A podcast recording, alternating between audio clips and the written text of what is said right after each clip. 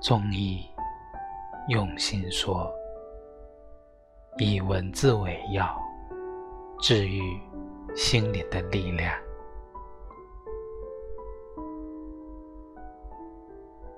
昨晚你又熬夜了，闹钟在早上的八点二十准时响起。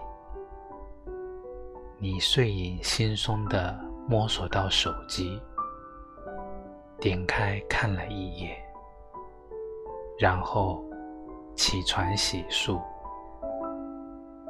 八点四十出门，九点打卡上班。这是你习以为常的平凡生活。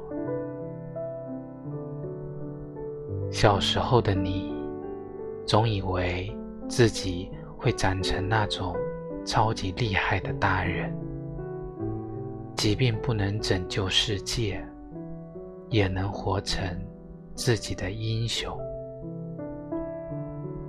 可是后来，你还是……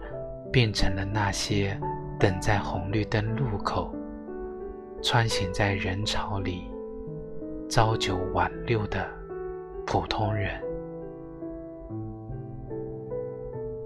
你有时也会像海绵宝宝那样，想换个名字、留个胡子，然后剃掉，逃离这里，开始新的生活。你想和志同道合的人一起徒步西藏，但你的骨子里还是缺少一点决绝和果断，所以直到现在你都没有出发，只是坐在电脑前，安静地敲下这些文字后，就不言不语。你的生活依旧一地鸡毛，偶尔也会做上一场关于流浪者的梦。